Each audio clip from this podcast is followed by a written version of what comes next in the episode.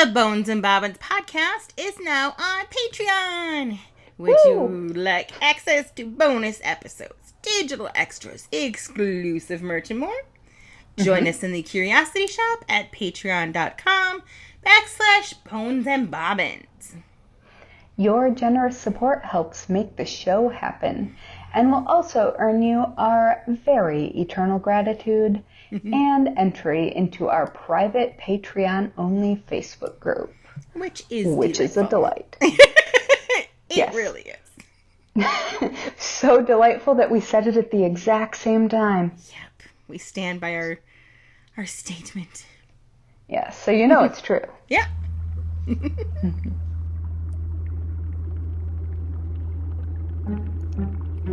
In a dusty old shop on a forgotten old street, you'll find two witches with books three boxes deep. Next to rusty old needles and faded red thread, you'll come in for yarn, but leave with pigments instead. Whether poisons or patterns, we're always discreet, where creepy and crafty and morbidity meet. Welcome to the Bones and Bobbins podcast. Hello, morbid makers. We are your slightly creepy, Mildly disconcerting, somewhat sinister, delightfully discomposed, opaquely odd, merrily morbid. and marvelously misanthropic hosts. And this is Bones and Bobbins, Season 4, Episode 5 Treasure. Yes. I'm Haley from Red Handled Scissors and the Very Serious Crafts podcast, and I go by she and her. And I'm Natali from Uber Dark Designs, an official true crime creative, and my pronouns are she and her. So, hey, hi, hello. How you doing? Hi. Uh, exactly. yeah, I don't know. I, uh, I'm locked in a battle with a door on the third floor this week. yeah. Who's winning? The door. Oh, no. decidedly the door. So, I, as people who have listened for a while know, I um, have the third floor of my house as my workspace, and only one of those rooms currently has anything in it, and it is the one I'm sitting in. But the other main room, um, which will eventually be my study, is I have one of those weird spaces where something is a bit off, not necessarily in a bad way, but just hmm. Um, but that room, from when we bought the house, has a padlock um, latch on the outside of that door. Which is always just a little, that's suspicious. That's weird. Yes. Yeah, it, it, it is. But the thing that's worse is that it simply will not stay shut. And so, at least once a day, I wander up the stairs, go past, you know, absent mindedly, close the door and flip the latch over to hold it in place. And then at some point after dark, I will come up the stairs and just, you know, take a little look over to my left, and the door will be cracked open and the latch will be undone. And it just is. Yeah. That's, And I mean, it's fine. We seem to be just playing that game. as long as Whatever. it doesn't, like, escalate. Oh, it's it's been exactly the same since I moved in. It's just that um, I have a working light fixture in the hallway now, so I have been going up the stairs and into this room in pitch black. Um, but now I can see that door gotcha. because I have a light switch. and so it was doing it the whole time because every single day I have to close the door again. Like at this moment, when I was on my way downstairs, um, right before we started recording, I noticed that it was cracked open and unlatched. like it just does. Yeah, I had a cubby hole like that in my room growing up. It was always a little no. Yeah, well, that room has a really large closet with a hidden door to a crawl space in the back of it. So it's it's got layers of Yeah, it's definitely layers of hmm. yeah, and the other side of the uh, uh, passage door up here is right in front of that room. So there's just a lot going on in that area. Yes. And I mean, whatever. It's fine. I didn't need that door to stay shut anyway. I was gonna say if eh, with all that going on, I'm guessing yeah, the door popping open is probably like the least frightening of the possibilities, I suppose. It's it's fine. I mean, I like I said, I don't need to have that door shut. There is nothing in there at this moment. Like my not pet friendly plants are in this room with me. The only thing that's in that room currently is a barrister's bookcase with glass fronted shelves, a really weird um, wall sconce with a hand holding a candle, and yeah, it's it's That pretty fun. delightful. Yep, and a mass of really confusing old gas pipes, I think, um, that the electricians found under the floor. so, Nice. like, it's fine. I mean, there's a nice window seat in there, so I just hope that um, that it's a pleasant experience for whatever does not want that door to be shut. Same. Eh, Anyway, how are you? I'm good. It's uh it's the beginning of May, which is botanical thievery season for me, which means that I will I will boldly carry my Okay, so they used I used to have the actual pruning shears, but now it's usually just like scissors. um so then I may steal people's lilacs because they are my absolute favorite. And I have already acquired uh, a glass dish and uh, with a lid and coconut oil. And I am ordering tins for when it's completed, but I am determined to do some enfleurage and make us some concentrated lilac solid perfume. I am excited. I am currently wearing some lilac enfleurage because there is I I can't tell I can't tell if it has gone bad because lilac doesn't smell great when it's just in dissolved in the fat. It doesn't smell like lilacs until you actually have it on you. right. And so it's unclear. I don't know. It's fine, I'm sure. I'm just excited because they're my favorite, and nothing ever smells the same. Like you can't, No. you cannot get anything that smells exactly like lilacs.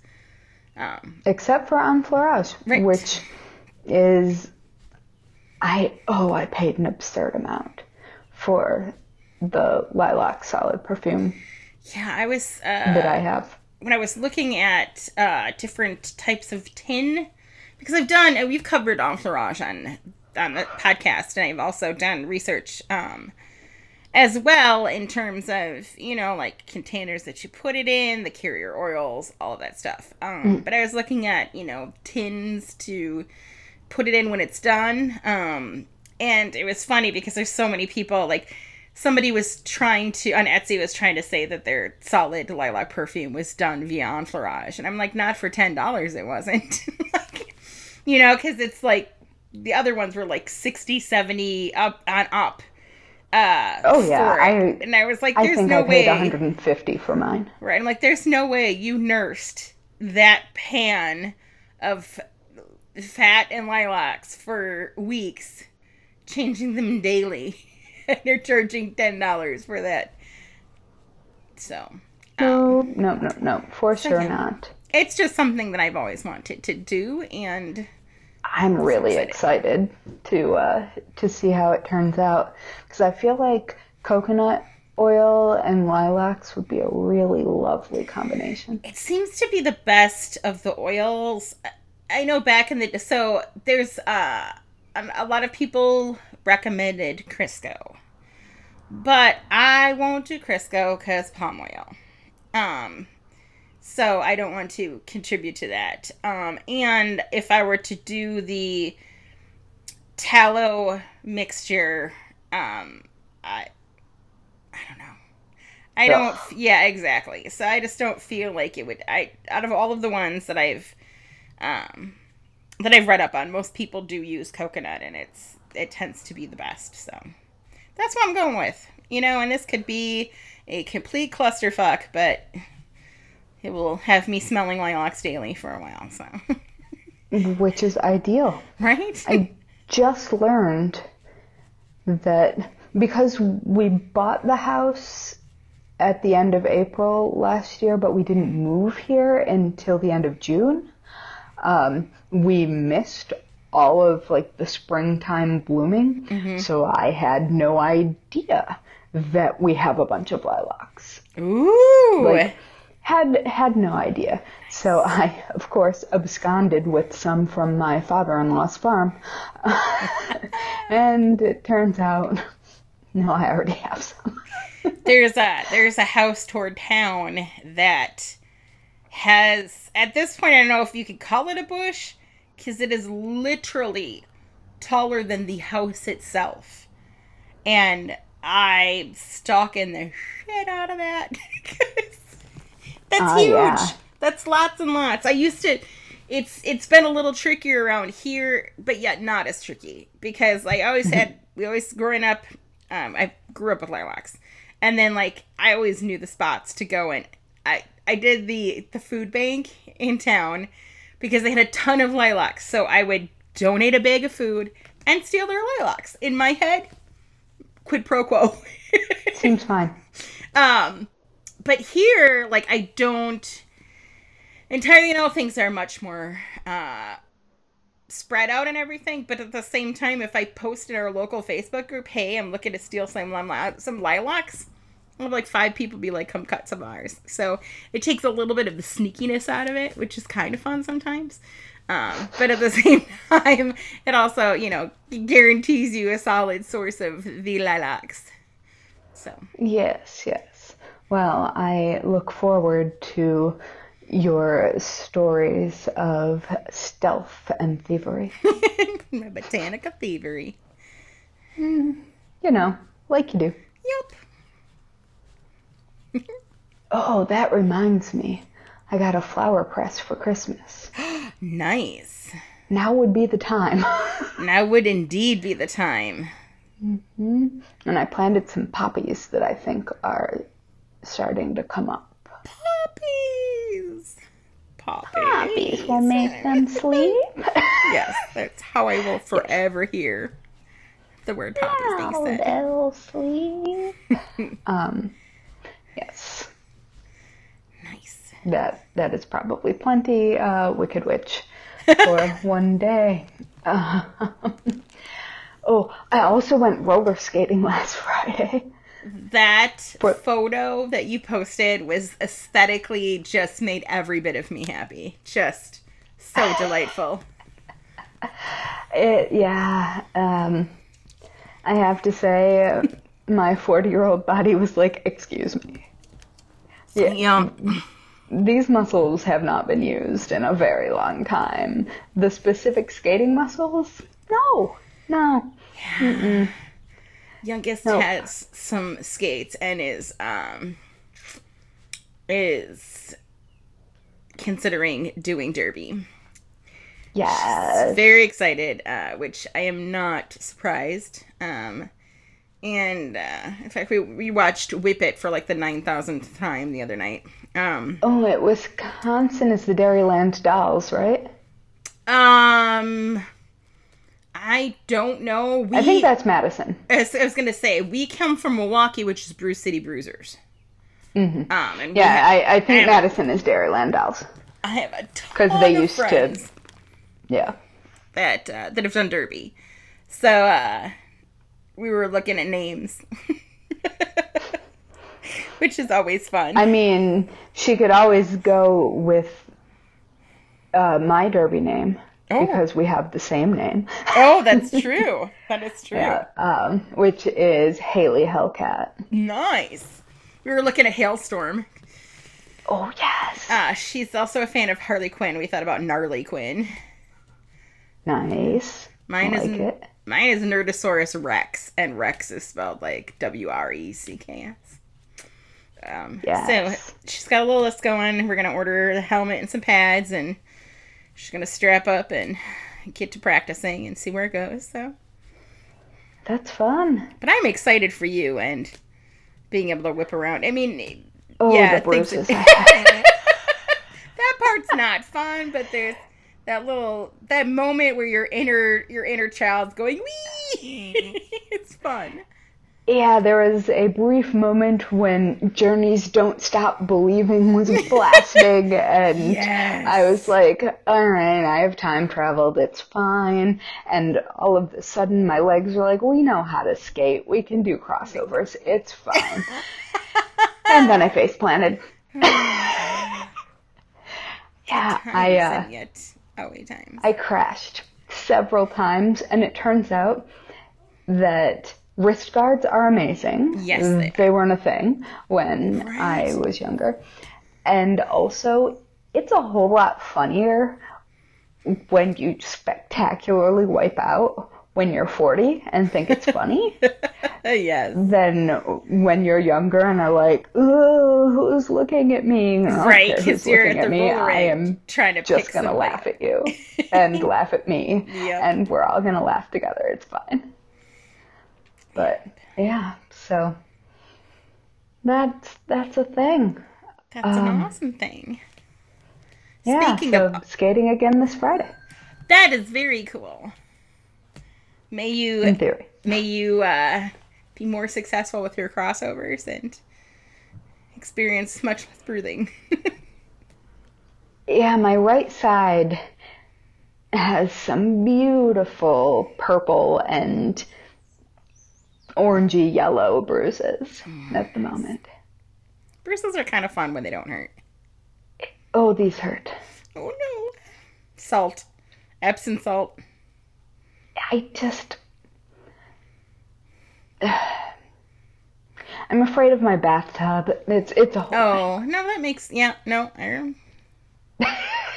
I recall. I- I, I do not know the precise structural integrity of the floor in that bathroom. And so I'm afraid to fill up the tub, That's true. Um, which it's fine. Okay, The answer so- is it's fine. Uh, we need to get you some Amish, the Amish healing balm. All right. Yep. That'll do it. So speaking of cool Noted. stuff, now we should we should probably take a quick break to thank all of our fantastic Curiosity Shop members over on the Patreon. You are amazing. Yes. And if you join us, you will get your own special, totally normal, and not at all creepy welcome shout out right about here in a future podcast. It's true. Because you, yes, you, are the best. The best. And we would totally go explore hidden old graveyards in the woods with you, which is especially uh, pertinent given our topics today. Indeed. And if you want in on this fun, not only are you going to get some really great surprises and stuff, you also get like a ginormous backlog of Patreon only episodes. I think we're up to 62 now. Getting ready to record 63, which is a wonderful tie in to this week's episode. So, yeah, uh, do it. Join us. Become one of us. Hang out. One of us, one of us, one of us. I was really afraid for a moment that when I stopped doing that, it was gonna keep going behind me. because I have my back to the passage door. Oh no. Ah, it's fine. Indeed, indeed. At least it hasn't opened itself in like the past half hour. That's good. That's a good thing. Oh, Mr. Big Stuff is howling outside my door. He can't come in. An explosion happened. Yes. Oh gosh. Anyway, uh do you want to talk about some treasure? Always. Treasure is fun. Yeah. Would you like me to start or would you like to start? Uh, I think we usually go with you first. And I We think do usually go with me first. But you know, we I'm- could mix it up if ever we wanted to. I'm never picky. I am always picky. See? Forever. It works out well. Yeah. then. Hit me I'm with not your picky treasure. about that though. Uh, oh my goodness. What am I even doing? Oh, I'm Getting ready to tell me all about the treasure. Yeah, I am going to tell you about treasure. So, going to tell you all about something. This episode sponsored by Biggie. I don't know why he's up here. He's supposed to be being fed by Jeremy, who is apparently. Oh, he has just gotten real quiet real fast. So. A can has opened somewhere. hmm Yes, I do believe that he has just gone thundering down the stairs. All right. I Anyway, thunder so well. Ron Swanson sounds like a grown ass man coming down those stairs. If it wasn't for the bell around his neck, I'd get worried some nights. Yep. Yep. That is relatable. Yep. Very relatable. So, back to treasure. treasure. Yes. So, I don't know about you, but I don't think anything sounds more fun to me than hunting for treasure with my friends. Yeah, Because, I mean, history geeks, yeah. friends, mysterious things, Oh yeah. weird locations. Yes. Like, I, I feel really good about that. And I would probably go into significantly more areas looking for treasure than I would in normal life. Like, I would suspend my anxiety for significantly more locations. So, you know, it's entirely possible that I would go into a cave or a basement filled with spiders or a creepy house in the middle of the woods. You know, if if there's a good reason. Oh yeah. I mean, I I feel like that is just like I feel like as a mini human, it is my duty to humanity to go into the bad idea places if there's treasure. Yeah. Yeah. I Or agree. like Goonies pirate ship treasure. Yes. And it's that whole feeling like when you're a kid where you're like all about like ghost stories and shit. And you're like, I want to see it go. When you're with your friends, you're like 10,000 times more bold. Oh yeah, yeah, and oh, it's just so exciting, and you're going to find a mystery and uncover a thing, and it's yeah, and so uh, I feel like relatively few adult activities really bring that feeling back, right.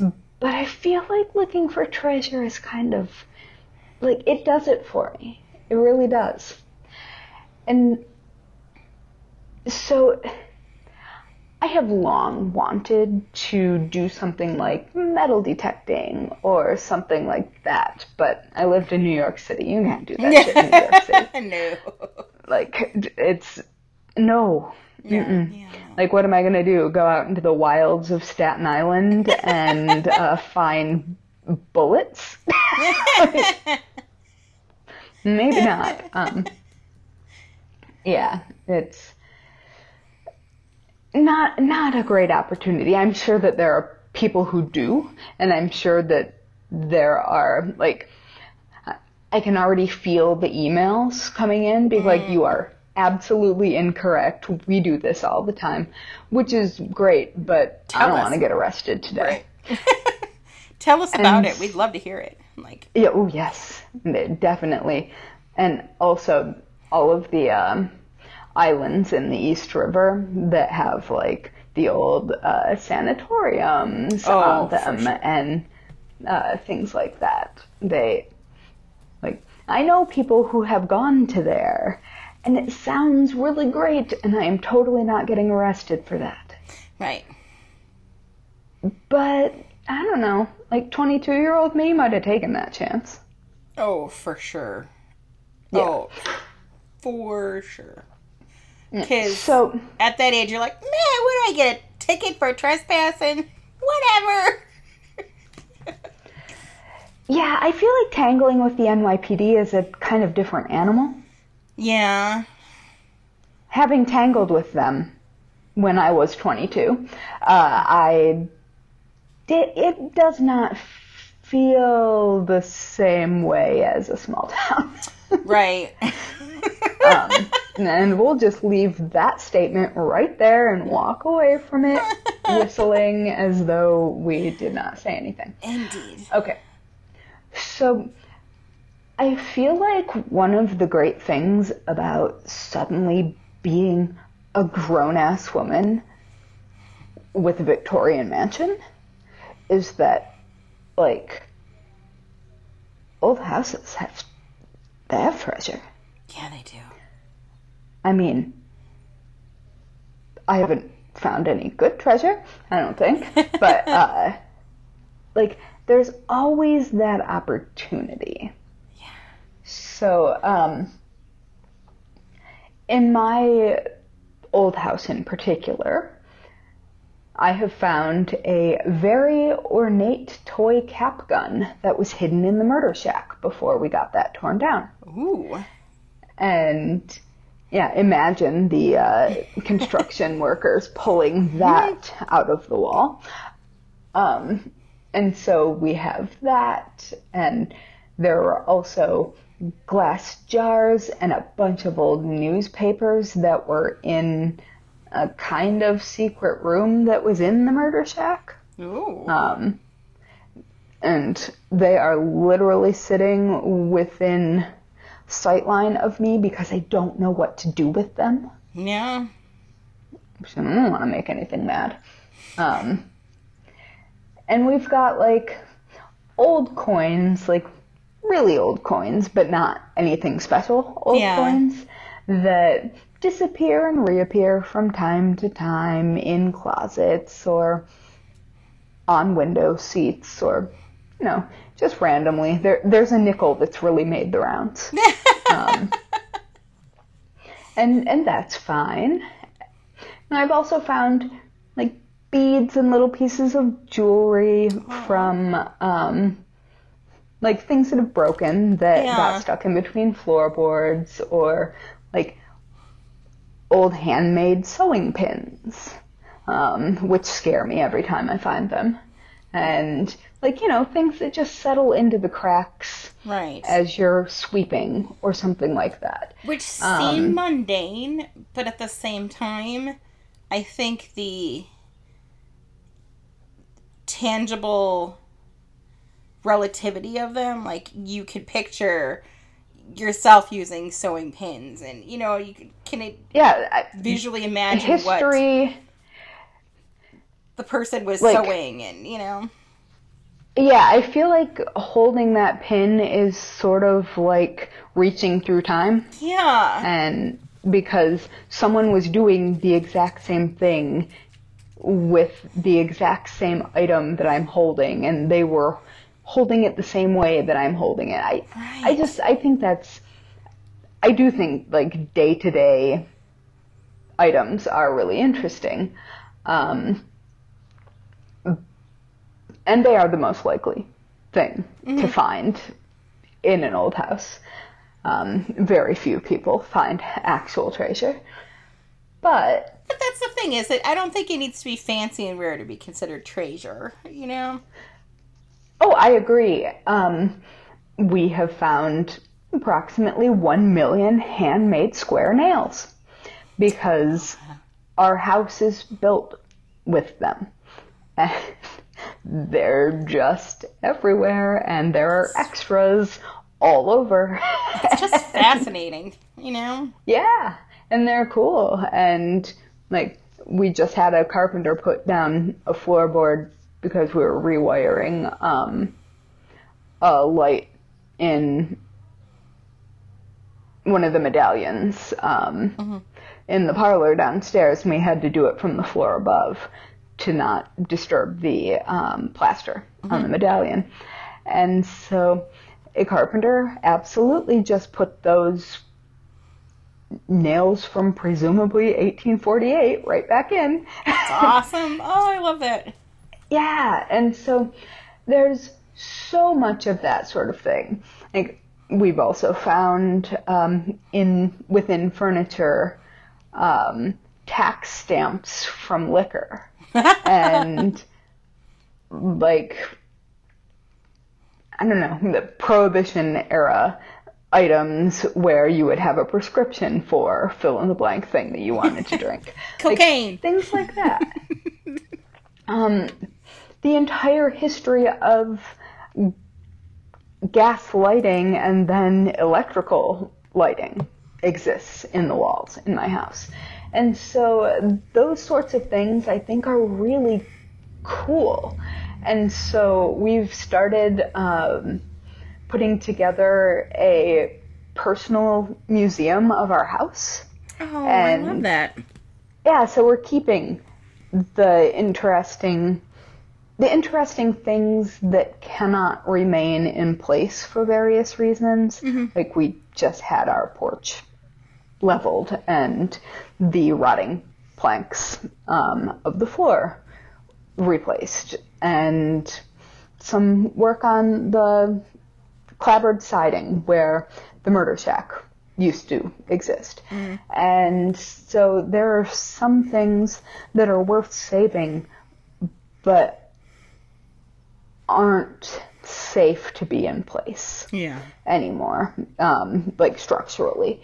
And so we also found, and when I say we, I mean the fabulous construction team that has an eye out for things like this, found um, an original clapboard piece of clapboard siding with the mill stamps on the inside, Ooh. which was really cool. Right?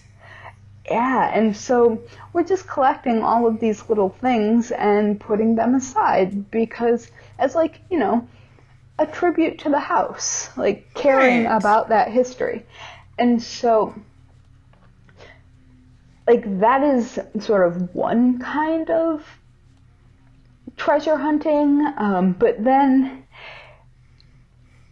old houses like this, although not this particular house that I know of yet, can sometimes have real treasure.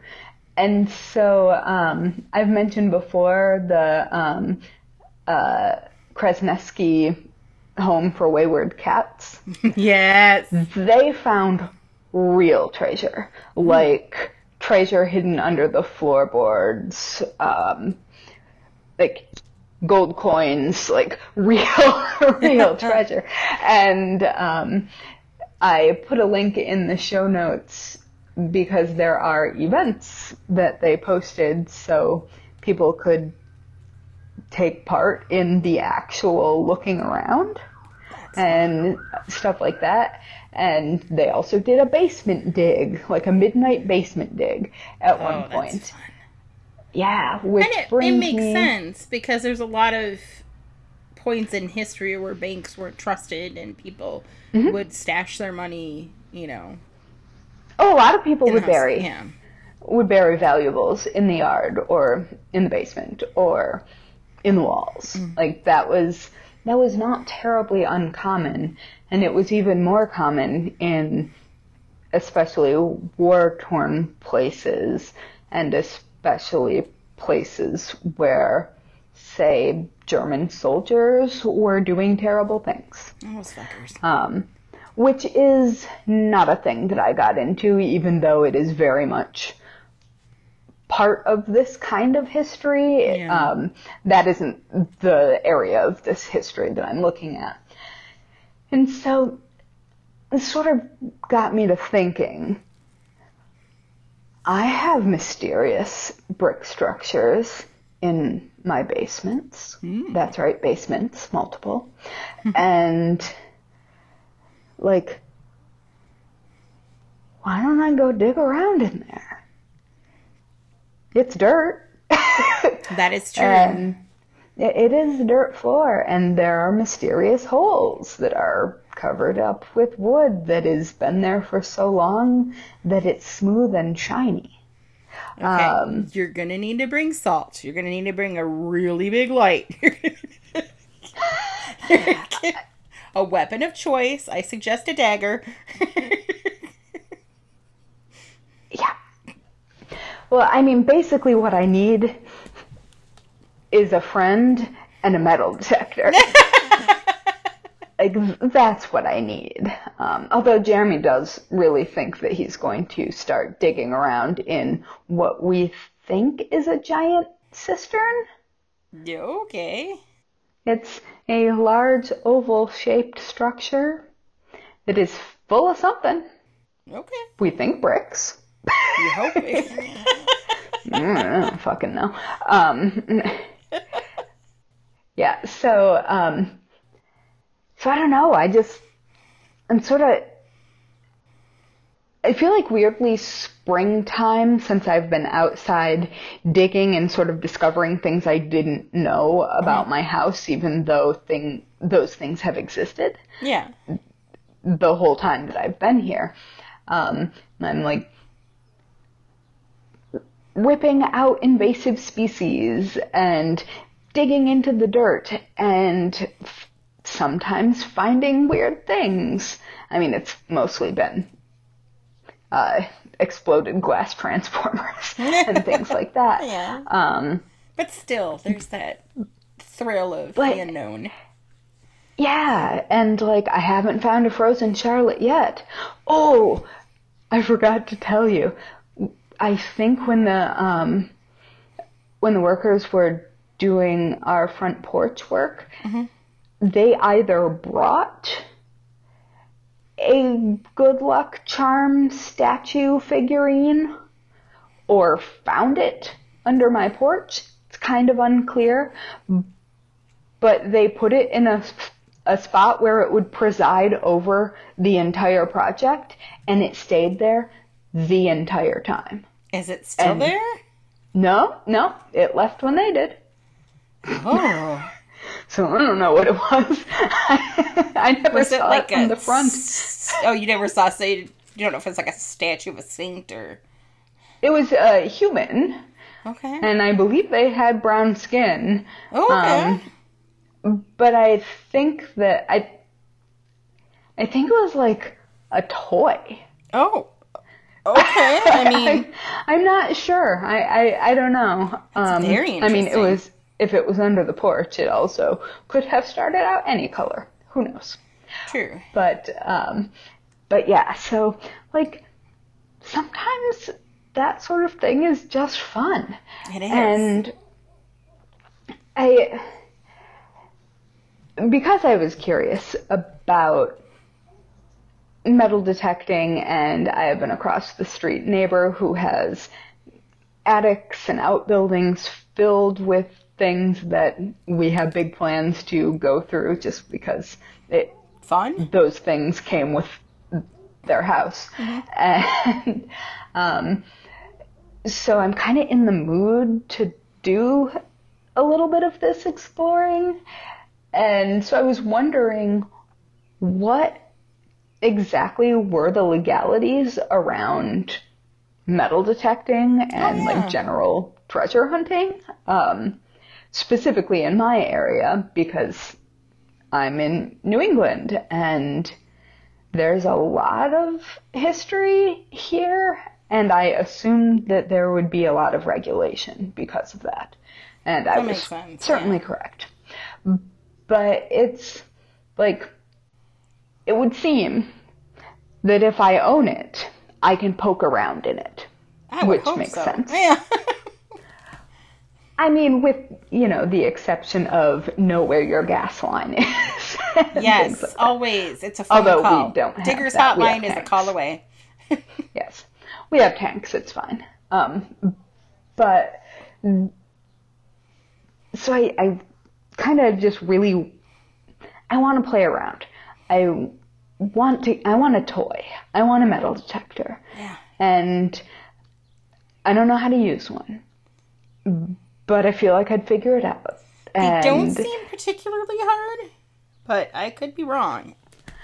Uh, I think maybe there's a trick to the different tones that different kinds of metals make. Ooh, yeah, and there's variant Um, degrees of of metal detectors. There's the basic ones that are like the circle on the stick kind of thing, but there's some that have actual screens and shit on them. So Yeah, I think that's like ultrasound, um, uh, like ground penetrating, ground penetrating radar or something. I don't know. I don't know what I'm talking about because I don't have a metal detector. um, so I need, I need a friend yes, in the Vermont area or this is why we northern really just need to be neighbors. Yeah. I mean, I that seems reasonable. The mansion next door is empty. Okay. Um so you know, just come on over. uh so yeah, the um what was I saying? Oh. So because I'm super excited and want to go over my yard with I want to dig up my whole yard and I shouldn't because it's kind of frowned upon. So I looked into metal detecting broadly and I zeroed in to begin with on Vermont laws. And Vermont's a really small state with a like really low population. Mm-hmm. I think we have like 600,000 people. So a lot of That's cute. our like it, yes. A lot of our uh, my neighborhood in brooklyn had more people than that. So a lot of government websites in vermont are A breath I away mean, from not- GeoCities. oh i i i have brought to you what i'm quite sure migrated from geocities uh, in a second. But yeah so there are lots of really funny links to primary sources that are weird to me. so, um, the defar- the department I'm 12. Ahem. the Department of Forest, Parks, and Recreation um, for Vermont has a page dedicated to metal detecting and gold panning. Both Oh, wow. like on the same line um, that links to a scanned report from the state geologists in the mid 1800s and it was scanned in 1998 according to the file name it's it's real bad Oh, and yet so good. yeah and uh, then a link to the website metal detecting world which is a personal website of Okay. I mean a dedicated hobbyist. Or i might say this person is a professional but i'm not really sure what the requirements of that are. Right. but certainly someone with great experience. And so in vermont um, basically the states like yeah, finding and removing metal objects from beaches, parking areas, campsites, great. That will keep sharp things from cutting people. But also, if that park is located in some place with history or archaeology, you're not allowed to do any of that. And I have, I'm hard pressed to think of state land that isn't state land because of that. Right. Um, so yeah, I don't know. Um, but unlike most states, there is a specific checklist of when metal detecting is allowed as opposed to a checklist of when it isn't, which is basically always. Um, so previously disturbed areas, so like constructed beaches or roadways, parking lots. I imagine they'd be kind of mad if you dug in a parking lot, but um, or you know, established campsites, things like that. That that is apparently mostly fine, and sometimes you can do other places but the Commissioner of Forests and Parks has to approve it. And that process is real unclear to me. Um, but yeah, so there, it's a lot of really weird and specific rules that don't make much sense to me because I don't do this, I guess.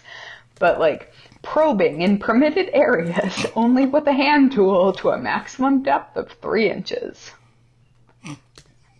I mean, at least give me six. yeah.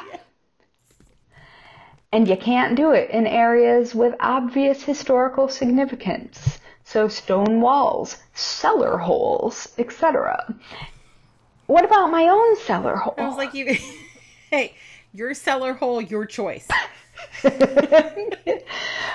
but also, Vermont is literally covered in stone walls. You will find them everywhere because at one point in history, most of Vermont was clear cut and was um, grazing Yeah. pasture. And stone walls were built to demarcate those areas. And so you'll be wandering through the woods and come upon a stone wall I can't imagine that there's a lot every of five seconds. cops out there that are like, "Hey, we got to take you in for metal metal detecting." Like, I I can't imagine that. Have you seen Super Troopers? Because that's the Vermont State Police. Oh no. okay. Just gonna leave it. okay. Yep. All right. So, um, you are, however, if you are metal detecting, required to pick up and properly dispose of the items that you find um, that are like bottle caps and pull tabs and I mean glass, but you wouldn't find that with metal detector. Right. And so I like that. I like that that is a thing. And there's sort of the general campsite rule of leave it how you found it. Yeah. So if you disturb something, you have to undisturb it. Um, but I learned today that there was gold panning in Vermont. That is wild to me. Yeah. Quote, you are probably familiar with the famous California gold rush, but how many know that one occurred in Plymouth, Vermont? Farmers discovered placer gold in Broadbrook and for a time gave up their farming to pan gold. Canny Yanks that they were, they soon calculated that they weren't really earning more money than they had from farming, and the Vermont gold rush was over. this is from the government website of Vermont. I just So it wasn't so much a rush need. as a maybe a trickle or a jaunt. Yeah, yeah. So mm, whatever. Um, So I guess what I've learned from looking up the regulations in a lot of different areas is frankly a lot of people want to go treasure hunting. Yeah. And enough of them want to do so that some pretty detailed um, no you can't is hosted on government sites. Um, which honestly seems kind of like more trouble than it's worth, but I guess if you have especially sensitive ecological areas or historic True. areas, I get that. Um, so, let's see. As you know, I'm a giant nerd. And as far as I can tell, the metal detecting community also seems to be filled with giant nerds. yes. Our people. I feel like it's not dissimilar to like a a Dungeons and Dragons guild or um, Warhammer players. I feel like I would find the LARPing. same people. Yep. Yeah. Um, yep. Give me some some LARPing, some tabletop RPGs, and I think there's a lot of crossover between like geeky dudes and Traitor. very specific interest metal detecting, Yep. um, which I I love because I too am a person of very specific interests, and I feel like we would get along. But I also feel like it's kind of like the ghost hunting community in places where it's Oh, yeah. hard to get into because Wait. like I was going to say proving your metal, but that is Ah. yeah. But like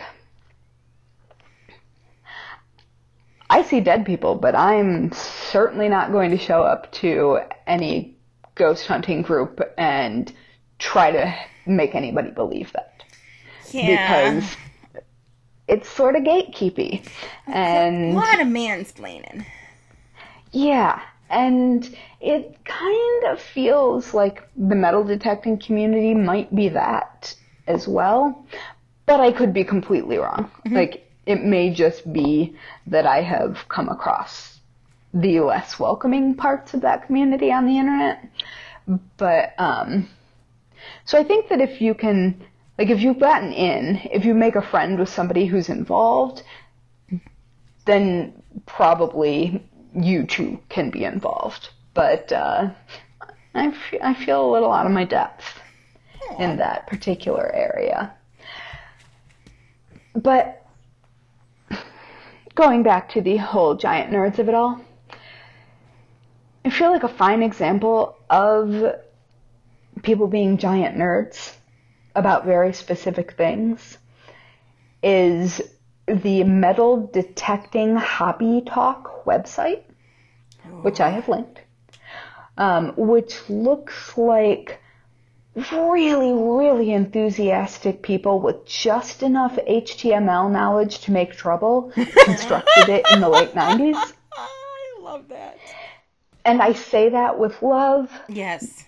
And I say that also having multiple GeoCities under my belt that harken Yeah. back to the days of dial-up. But Like, that it, it tracks because there's that that the nerd dump tracks in there because there's that. Yeah, yeah I get yes yes. But then it's functional, and so nobody ever decided it needed to be pretty. right. So it still looks exactly the same as it probably ever did. Um, but I am delighted to find that uh, specifically that website, but that is not unusual within the metal detecting community website design. Uh, I am delighted to look. say that the forums are very much alive. yeah Like, there are 2023 posts aplenty. So they are actually still being used, and it's not like a relic of internet's past. Um, so I think that's kind of cool, and a lot of these sites, because they are people who are sort of skirting the lines of what is and what isn't trespassing, or what is and what isn't legal, or what is and what isn't ethical. Um, They're rebellious they have- nerds. yeah, well, I mean, curious nerds who think the rules don't apply to them, probably. okay, yeah. That's another way to look at it. yeah, but um, because of that, they really go all in on things like interactive maps of the different regulations state by state. And like they make it relatively easy to pull up the information that you would need to maybe not get arrested Love that. which I think is really useful and Right. really cool. Like somebody sat down and was like, "I got to do this thing," Mm-hmm. and then they did that thing for 36 hours, Yeah. and then it was useful to the whole community, and still is. I love that. So, yeah, so I just, I just think that's really neat. Um, it sort of reminds me of like the halcyon days of craft blogs when a really enthusiastic personality could sling an awful lot of good information um, while still remaining personal. Like not trying to make their website a company or a brand or anything. Um, and it feels like this is still like this community is often still like that. Like, what is it? Cut and, And- paste? Is that it? Think that's still around. There's a couple of them that are still around that are Oh, still cut, the. um, cut copy. Uh, well, yeah, I'll. It'll you know what I'm talking about. Yeah, there's a couple I, of I know that are still out exactly there, what you're talking about. Yeah, and it's primarily like bulletin boards and you know threads and forums and and stuff. But it's yeah, it's lovely. Good Oh, memories. Jack. Oh, Jack really wants to come in. I guess dinner's over. Um, yeah, so I, I just think that's neat, and I am delighted that the state of Vermont links to the Metal Detecting World website, which seems to just be some guy. Well, you know, when you find an expert, you know, and you find a good source. And he does seem to be like a very good source.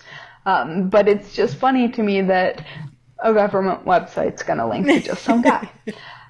Um, so, uh, in a delightfully pessimistic excerpt from the first annual report on geology of the state of Vermont um, by C.B. Adams, who was the state geologist in 1845.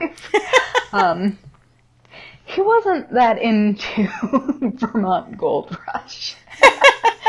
and uh, he said, What is true of all mining is especially true of gold mining. It is exceedingly uncertain business. If anywhere in nature lawlessness, or if anywhere in nature lawlessness rules, it is in the arrangement of mineral veins. They may pass from rich to poor or wide to narrow very suddenly and apparently without any reason whatsoever. um, about all that is sure in a vein of ore is that part which is actually in sight. Hence, whoever goes into mining should distinctly understand that he is engaging in a very risky business, though a perfectly legitimate business. Much money has been made in mining, but much has also been lost.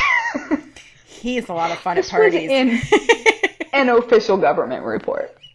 Like, wah wah. Um,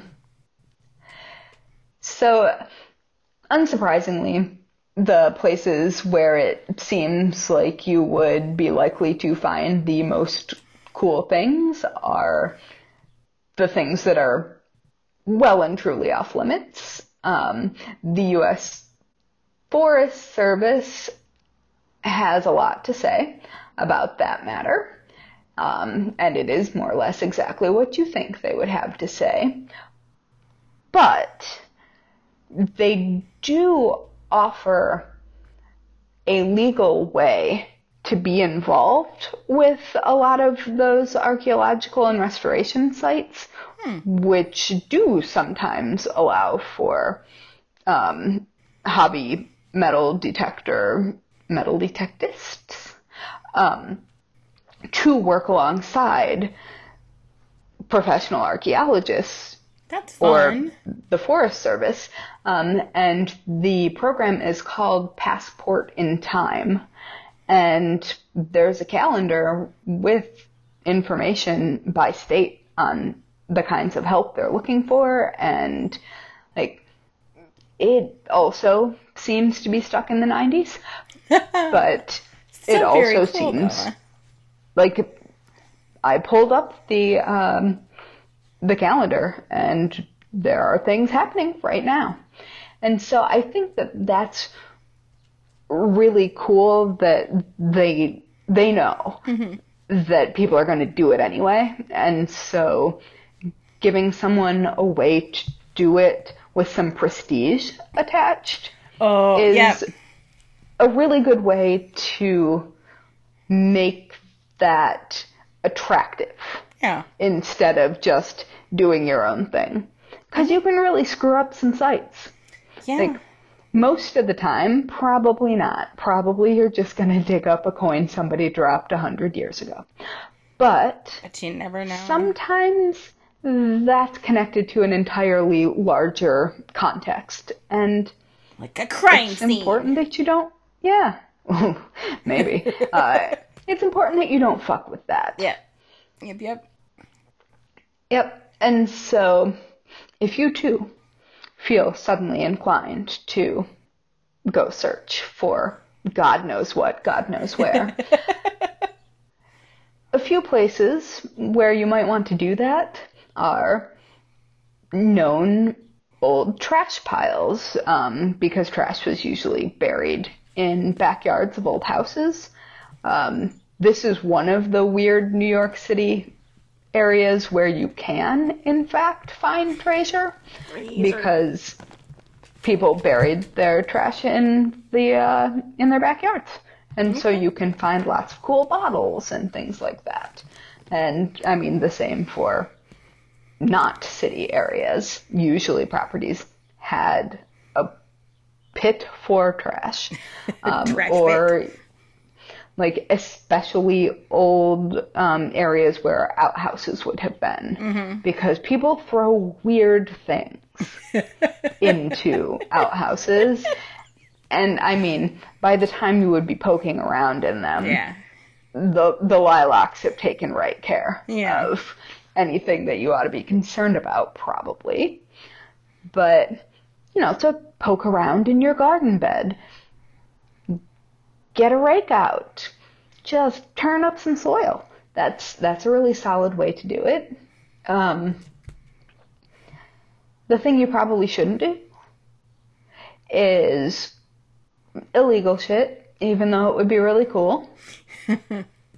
I mean, I have to say it because Yeah. because, Liabilities. Yeah. yep. But what I want to know from our listeners is what is the weirdest thing you've ever found? Ooh, yeah. like in a setting like this. Um, please tell us. We really want to know. Um, you can message us at Bones and Bobbins on the socials or email us your story at podcast at bonesandbobbins.com.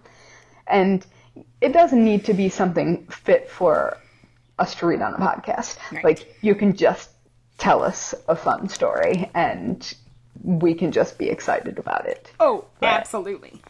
Yes. So please tell us tell us about the weird shit you find. And tell us all the teams. Yes. And I, I think that's it. I ha- there's a lot of research uh, links that are in the show notes that will give you some places to poke around if you want to figure out what the laws are in your state. Nice. I am excited because I am too carrying on the nerd love. Yes. Ah, I'm excited for yours.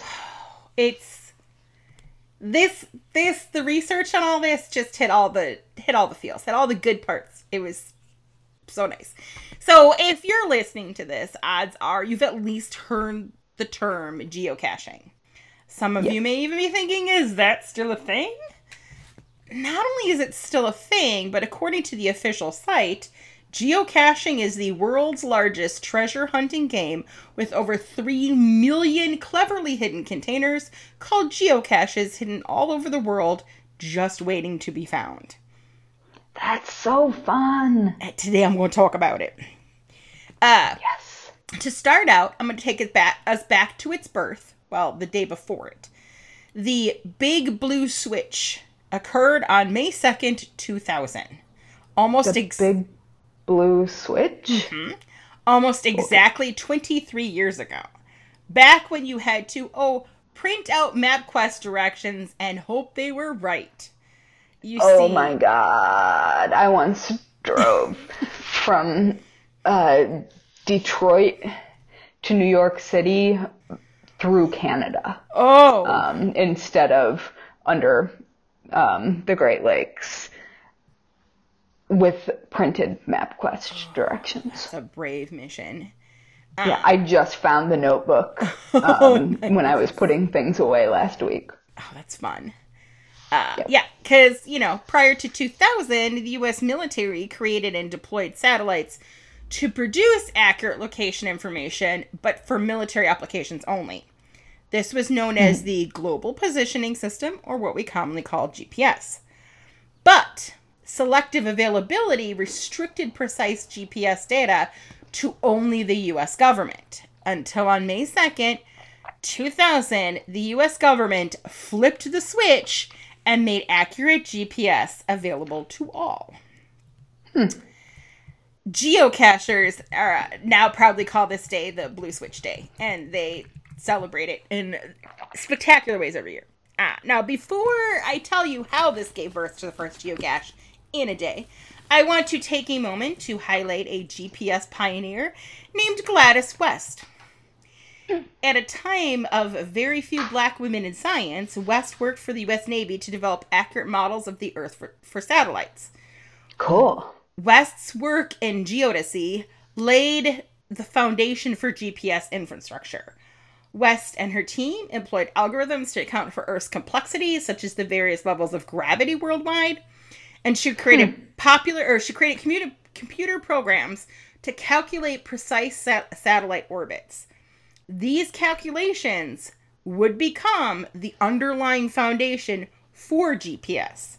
We love us some badass women, and Gladys deserves That's cool. huge recognition for her work. So the next time you get lost and Google Maps get your ass out safely, you can thank Gladys.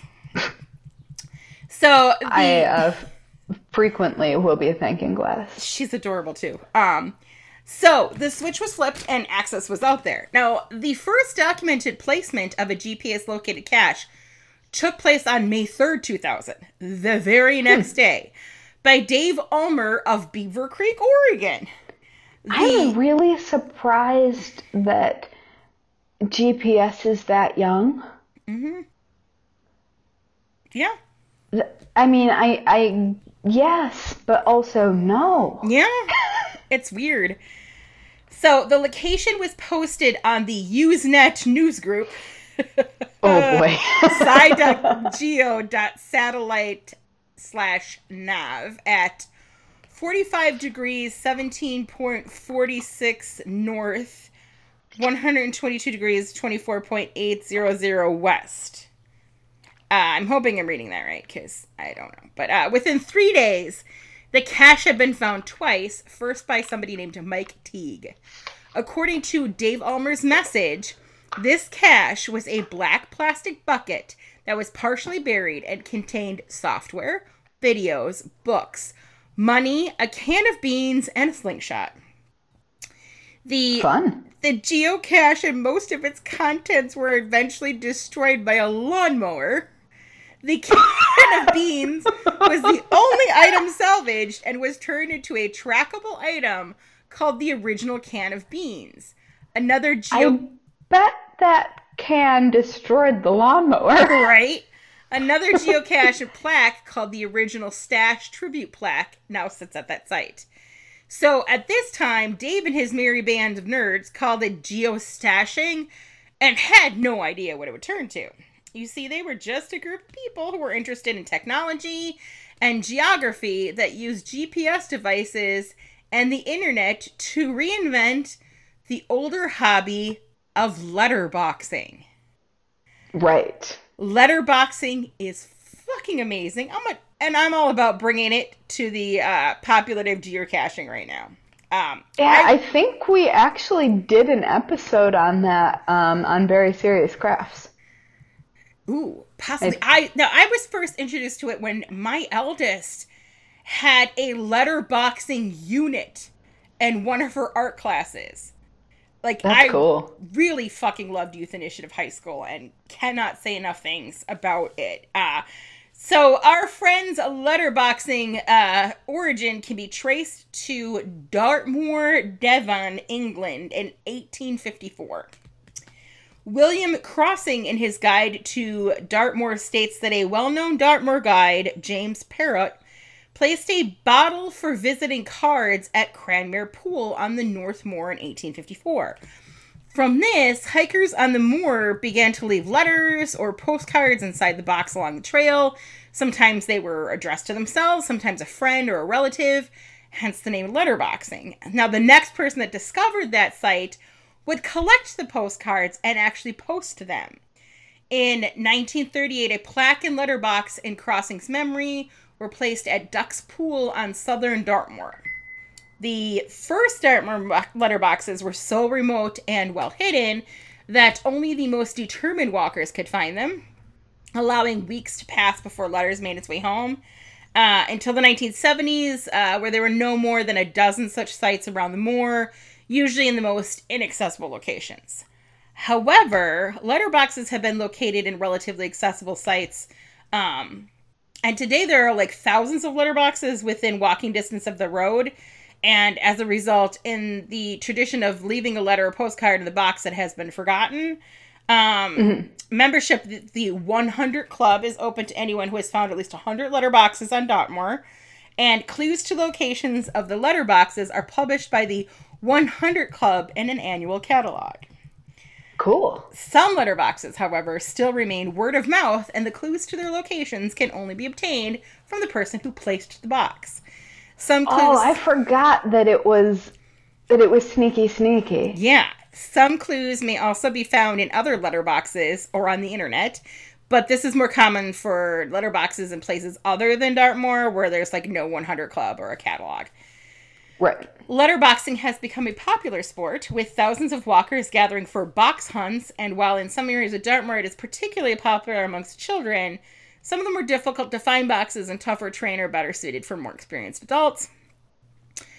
Letterboxes can be found in areas uh, of the UK, and then they've spread like all over the world. The Scottish artist Alec Finlay has placed letterboxes with rubber stamped circle poems at locations around the world, including Yorkshire Sculpture Park.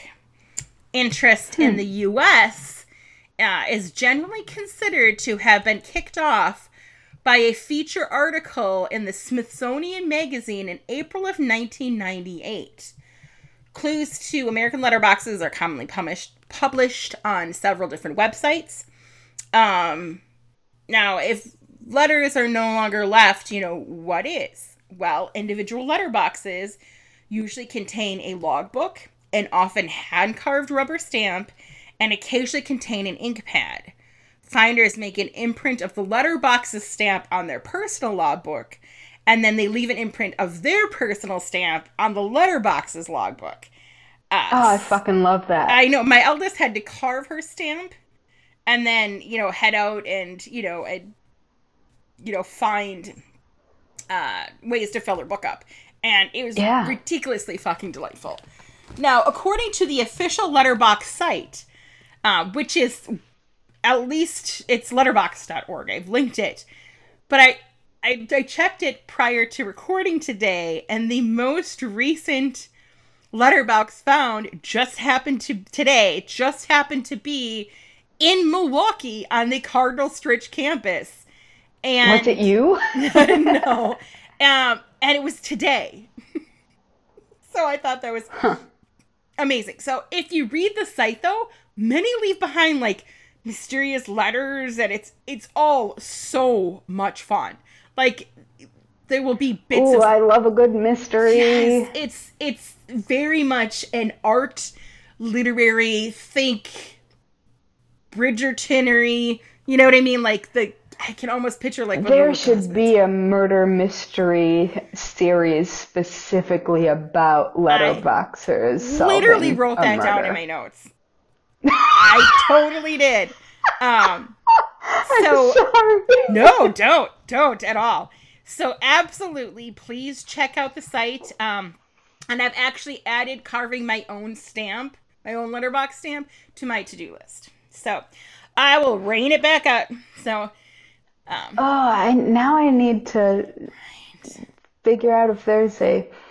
Um, Vermont's weird. There's a Check the community for pretty much all of the weird artsy things, so I feel like also, I'm thinking, hear me out. There's got to be a way to tie in letterboxes with little free libraries, ooh, like like like like little mysterious notes hidden in the in the books in the free libraries, and you're paging through, and it takes you know it takes you on a mystery to like a letterbox. Yeah, yeah. My mind was going on this. So, all right, rating it back in. Yay, Gladys. I found notes in books in little free libraries. There are approximately one million of them yeah. in the town I live in. um yeah, so my mind has been going on that one. Uh, so yay, Gladys, flip the switch, good old Dave. Brings us up to it's September of 2000. So this happened in May is when it started. So September, not that far off.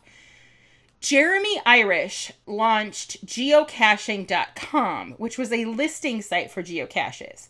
At the time of its launch, there were 75 known geocaches worldwide around October, November of 2000, Jeremy Irish, Elias Alvord, and Brian Roth founded the company Groundspeak Inc., DBA geocaching headquarters, to support the game of geocaching. Initial revenue came from the sale of 144 geocaching t shirts. Cool. Groundspeak is now worth far more than that. Uh, the premium membership rate um, of $30 for the year has not increased at all over 20 years. They've kept the price the same. And- nice. Right, and you don't need the premium at all. Uh, in 2002, Geocaching headquarters launched Cache In Trash Out, um, an environmental initiative that is supported by the worldwide geocaching community. So, geocachers and community groups work together at these organized events to help improve outdoor spaces and preserve the natural beauty of geocache friendly spaces by picking up trash, removing invasive species. And since its launch, more than 333,000 people have volunteered at 16,000 events, and over 8 million liters of garbage have been collected Cool. one of the biggest rules of geocaching is pretty much do no harm. You leave it as you found it. You do nothing that would disturb the animals or plants where the geocache is placed. Uh, and respect for nature is absolutely fucking key. Now, the contents of geocaches are kind of a free for all. Um, there's pretty much just like one rule, which is no food, drugs, or weapons. Food, kiss animals. Uh, and animals will get shit open. Uh, drugs and weapons, obvious. But like tchotchkes galore are encouraged, and you may take any item in there if you leave one of equal or higher value. Like letterboxes, they also have a logbook for you to sign, but not a stamp, it's just your signature. But some logbooks also contain information about the area or the person that originally placed it. Sometimes there's even jokes that are left. You never know like what what you're gonna find. Um, now geocaching was so fun. right? Geocaching was huge around 2010, 2011. And again, many are like, oh, that's still a thing. Not only is it still a thing, but it continues to grow and thrive to the point where, like, the Boy Scouts have an official geocaching badge. Outdoor Oh, that's awesome. Outdoor companies like REI have teams and sections of their own like site devoted to it. And hundreds of state and local parks around the US not only have it featured on their sites, but host events and um and more. So That's deeply wholesome. it is it, I am I'm telling you, like I this all fucking hit every part, every part. I'm so excited. So, geocaching by the numbers, just some quick facts. Like I said, there's more than 3 million act 3 million active geocaches worldwide. Geocaches are hidden in 191 different countries on all seven continents, including Antarctica. More than 642 Wait, including Antarctica? yep. Including Antarctica. Huh. Somebody had a geek at a research station. Right? Excuse me, just a moment. Currently, there are over, oh wait, more than 642 million found it and event attended logs have been recorded since the game started in 2000. Currently, there are over 361,000 geocache owners throughout the world. Geocachers gather at over 36,000 events annually to share stories and to, I guess, play the game, even though it's not really a game. Like, I don't. I don't know. Right. Um, there are more than 200. I mean, it's an activity. Right. There are more than 200 geocaching organizations around the world. Geocaching.com is translated into 24 languages. Um, Android and iOS apps are translated into over 20 languages. Okay. That's cool. But what do you do and how can you get on on this fun? I'm glad you asked. Yes.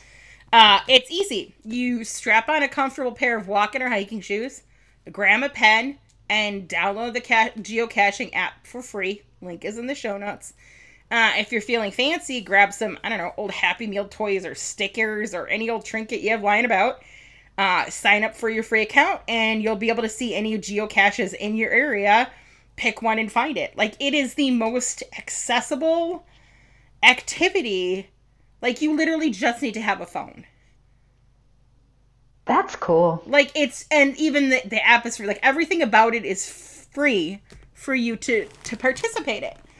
Um now before I wrap this up, the nerd and wannabe librarian in me feels the need to mention Groundspeak's other baby.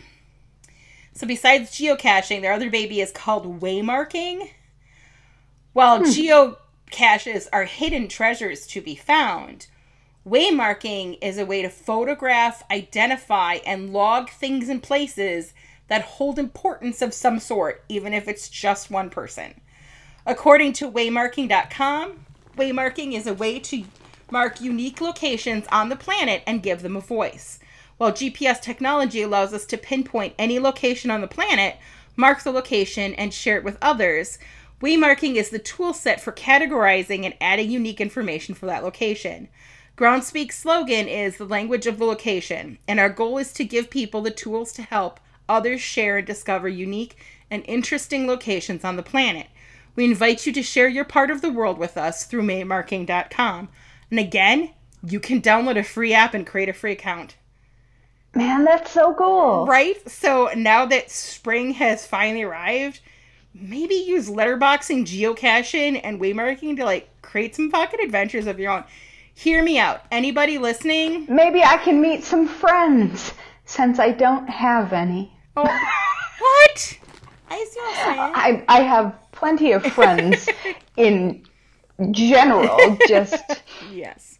like three where I live. Hear me out. If somebody came up to me and asked me to go geocaching, letterboxing, or waymarking on a date, tossing a picnic, that's Woo City right there. That is my nerd heart is like, yes, you see me. Like, cause that's do you, do you hear that, people who are listening? um, I I feel as though we need to make a podcast date happen for Natali. I just, Just it, saying. I just think it's so fun. It's so fun. Like on and and I'm thinking for us like around here waymarking would be super important for all of the vast farmlands that have like two graves sitting in a corner that aren't considered a cemetery. You can't find it on Find a Grave, but it's uh, important for that family. You know what I mean? Like there's so many things. you Oh yeah, waymark. absolutely. Like I just yeah. So what started out as a huh geocaching turned into so much more and its birth and its growth and the things that it's connected to, and I think all three dudes that started Groundspeak, I believe, are still acted. That's still their company, um, and they and the fact that they haven't raised the thirty dollar annual premium membership fee in twenty years, like just, and that they launched the environmental initiative. That they're, you know, it just That makes me happy. yeah. I like. I want to hug these people. Like Yeah. I think it's pretty. And nobody used the the second one for evil because so many sites get destroyed. Yeah. So, you know, be be very nice. Be respectful. yep, absolutely. So, that What a cool collection of things to do. right. That's so fun. And think about like the just it's such a wholesome activity to do with like your family or your friends or and it doesn't cost anything and you can do it anywhere. Like it just yeah, I think it's pretty fun. You can do your own little Yeah. mystery and I treasure love hunting. that. I think that is so cool. I think so too. So, Yeah, now I kind of want to go play outside. right? Right? Oh, Maybe interact with another human? Maybe? back in our days, we used to leave the house in the summertime and not come home until it was dinner time. I, I know. I'm from then. I know. Can you imagine just running around and doing all these things? It'd be fun. Yeah, well, I mean, we kind of did that, except I mean, yeah, it was stashes of porn magazines in the woods. Right? There was always one. There was always one like woods that had stash report makers. There's always one. Oh my god, Yep. that's funny. Ours and was back in high school. definitely somebody's older brother hid booze somewhere. Oh, absolutely. Yep. Oh. And I, do miss a secret clubhouse. Mm-hmm. Absolutely. So, Hmm. I believe that brings us to the weekly worst way Way to die. die. Uh, what's yours? so mine is finally reaching that elusive geocache, only to get bit by some weird, weird insect that I end up being deathly allergic to.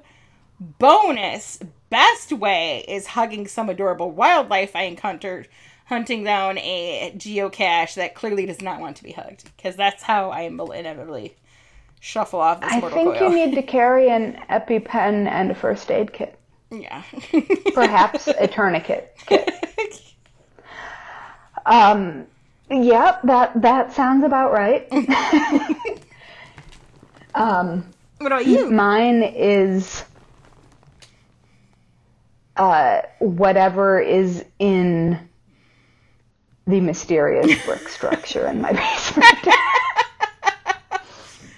Valid. Very valid. Ah, yep, I don't know what it is, but it's something. it is indeed. So, do you want to be spooky internet friends? Obviously. Right? You Yeah. can find us at Bones and Bobbins on Instagram, Facebook, Twitter, all of the social medias, or you can just pop on over to bonesandbobbins.com. It's true. And don't forget to rate and review this podcast because, you know, it pleases the internet gremlins, and that's how we show up in recommendations so that other morbid souls can find us. Bring forth the morbid souls. Also, it just makes us really happy. It does. it's true. It makes our day. I I send screenshot texts to Natali, and then we squeak incoherently. Me do. Me do. It's It's true. And on that note, let Mm. us leave you with some advice that you should never, ever forget. Lock your doors. Yes. And don't run with scissors. Woohoo! Okay, bye everyone. Each episode of the Bones and Bobbins podcast is written and researched by Haley Pearson Cox and Natali Hoyce. Our music was composed by Loyalty Freak Music. You can find us on Instagram, Twitter, and Facebook at Bones and Bobbins. Subscribe now on Apple Podcasts, follow us on Spotify, or check us out wherever you listen to your favorite podcasts so you won't miss a minute of our strange and creepy content.